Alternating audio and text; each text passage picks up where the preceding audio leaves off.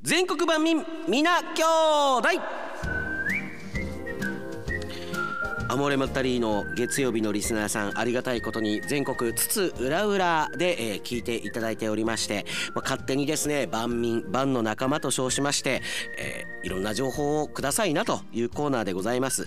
コアでニッチな天の弱な投稿もお待ちしている次第でありますが今月のテーマはあなたの街のおすすめスポット。2週目でございます、えー、今月の末の月曜日にはですねえナンバーワン番民を決めてバンジル缶バッジプレゼントさせていただこうと思って、えー、おります。いろんなスポットメールいただいておりますがうんどうしようかな、えー、愛知県の左打ちの牧詰子。ー、言ってんかな。実家が淡路島なんですってね。うん。岡山駅から車で2時間ちょっと兵庫県の淡路島なんていかがでしょうかという。あ最近観光スポットが増えたんですけれども中でもおすすめはアニメパーク人間の森です。初めて聞いた。淡路島にそんなスポットがあるんやね。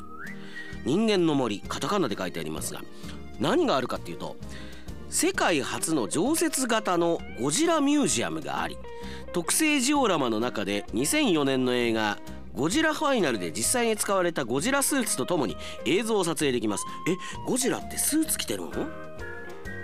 ゴジラは生きとるよ。ゴジラスーツ着てるどういうことよ。撮影した映像はオリジナルショートムービーに組み込まれ参加者はゴジラと共演する世界に一つだけの映像と写真を手に入れられます。いうことですね。本物のカチンコなどもあると。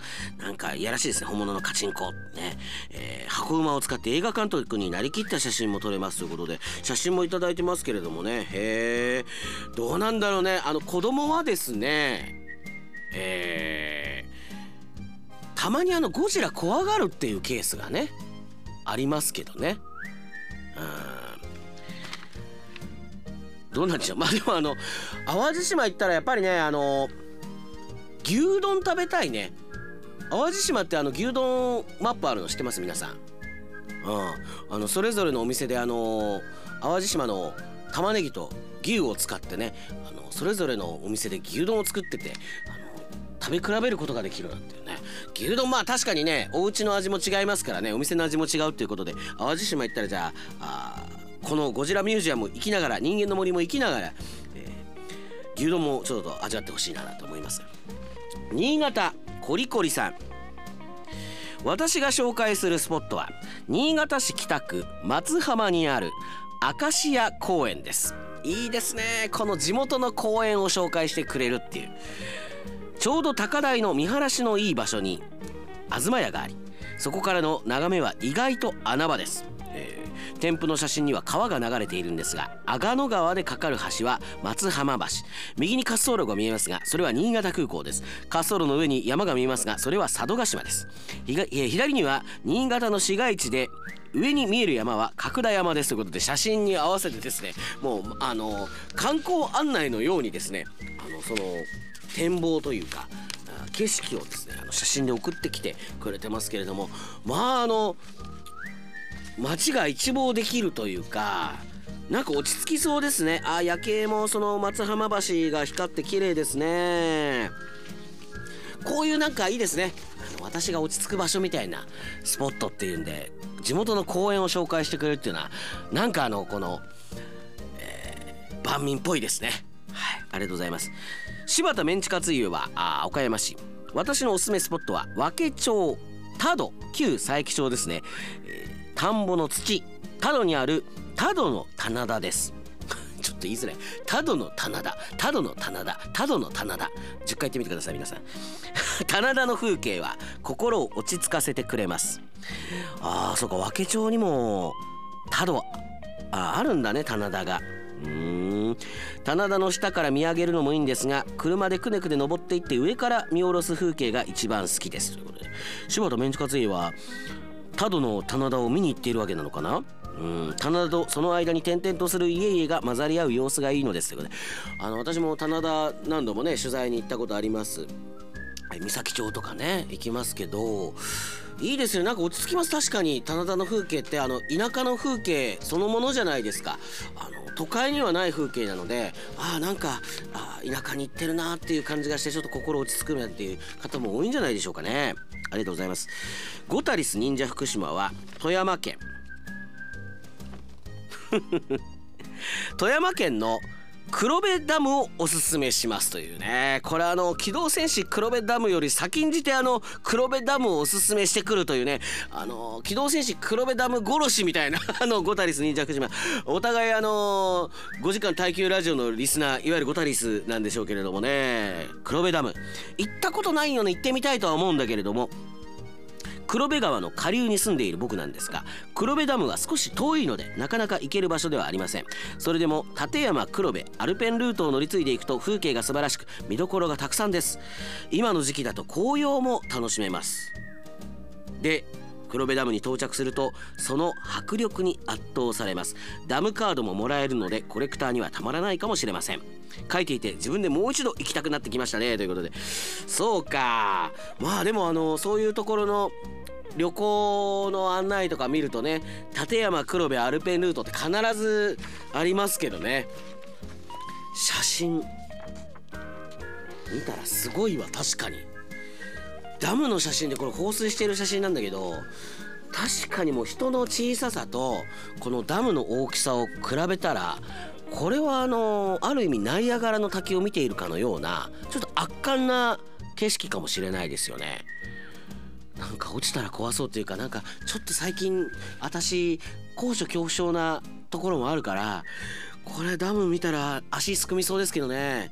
でも一回は行ってみたいなと思いますね。ありがとうございます、機動戦士黒部ダムは富山の何を紹介してくれるんでしょうか？逆にね。昔はギャルさん。お今日は昔はギャルさん。2枚目かな？偶然知ったんですが島根県出雲市にある釜場。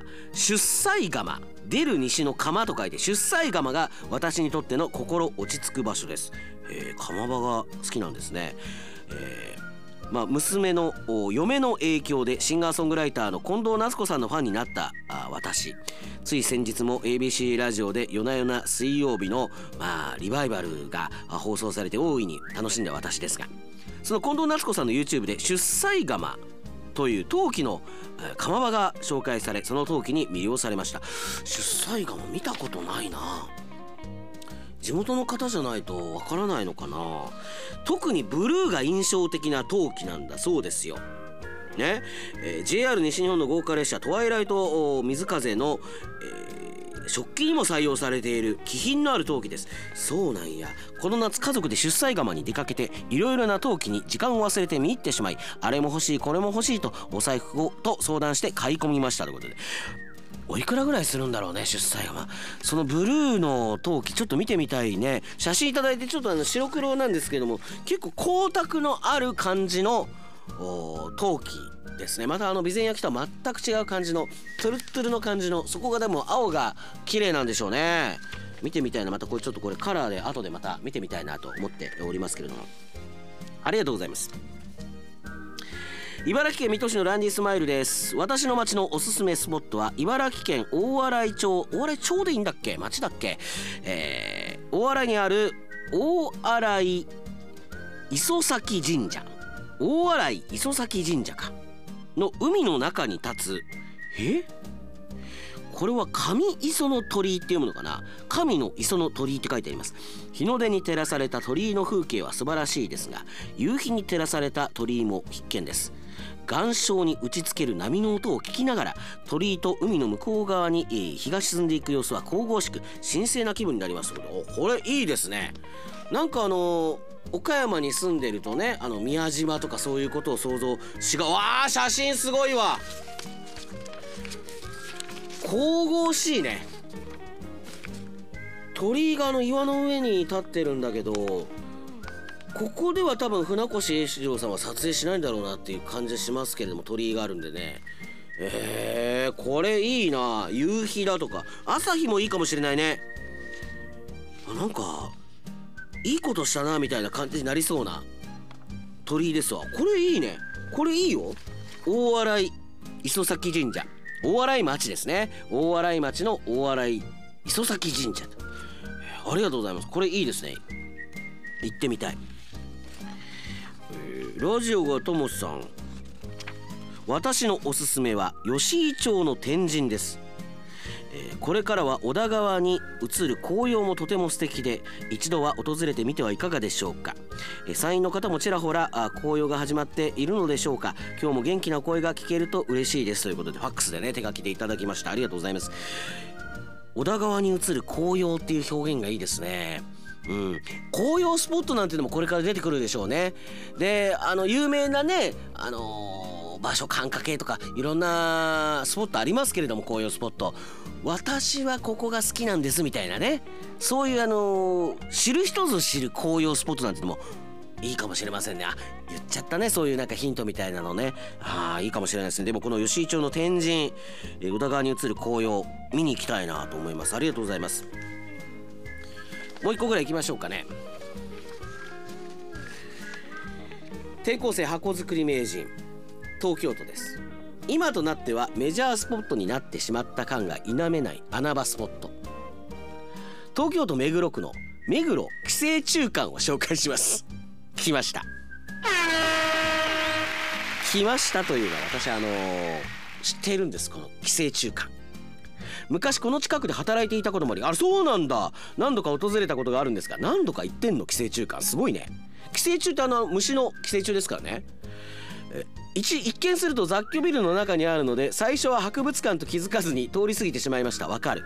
その名の通りありとあらゆる寄生虫が展示されているのですが展示物の目玉は全長8.8メートルのサナダムシお食事中の方は申し訳ございません。8.8メートルあるんだ。すごいな。サナダムシそんなサナダムシ体の中にいたら腸を超えてこないか？ねえグロテスクなものが苦手じゃなければとってもおすすめのスポットです。なんとここ入場料が無料なんです。素晴らしいですよね。映画やカフェや夜景などありふれたデートに飽きてしまったコアなカップルにも人気のようで。怖いもの見たさで。寄生虫館でも最近あの岡山でもあのね他局のイベントだけれども「キモかわいい」とかねそういうもののなんか生物の展示ありますよね。あーお化け屋敷感覚で訪れてみてはいかがでしょうかということでね。えー 追伸。学生時代私につきまとっていた粘着質な男もここに展示してほしいですということね、えー 寄生虫だったんでしょうかね、えーそうなんですよ。私ねあのなんで知ってるかっていうとあのー私の高校があの工玉社高校というあのすごいあのお堅い名前のねあの高校なんですけど昔あの海軍のあの高校でそれがですねあの目黒区の不動前という駅にあるんですよ。今もあるんですけども。その不動前駅にこの寄生虫館があるんで我々の中では結構メジャーなんですよね。でもあのその時もうほんと知る人ぞ知るみたいな感じありますからまだ行ったことない方はですねなぜかまだ続いてるんだね寄生虫館。ほんと雑居ビルの中にありますからね。なんでこれを作ったんだっていう感じありますけど、えー怖いもの見たさで行ってみてはいかがでしょうか。まだまだねあのスポットをたくさんいただいていますので紹介を、えーこれからもしてまいります。このコーナーあーポッドキャストでも聞くことができますのであなんかどっか行ってみたいなとかね聞き損ねたなっていう時はですねまたポッドキャストにもあの頼っていただけたらなと思っております。全国万民皆兄弟でした。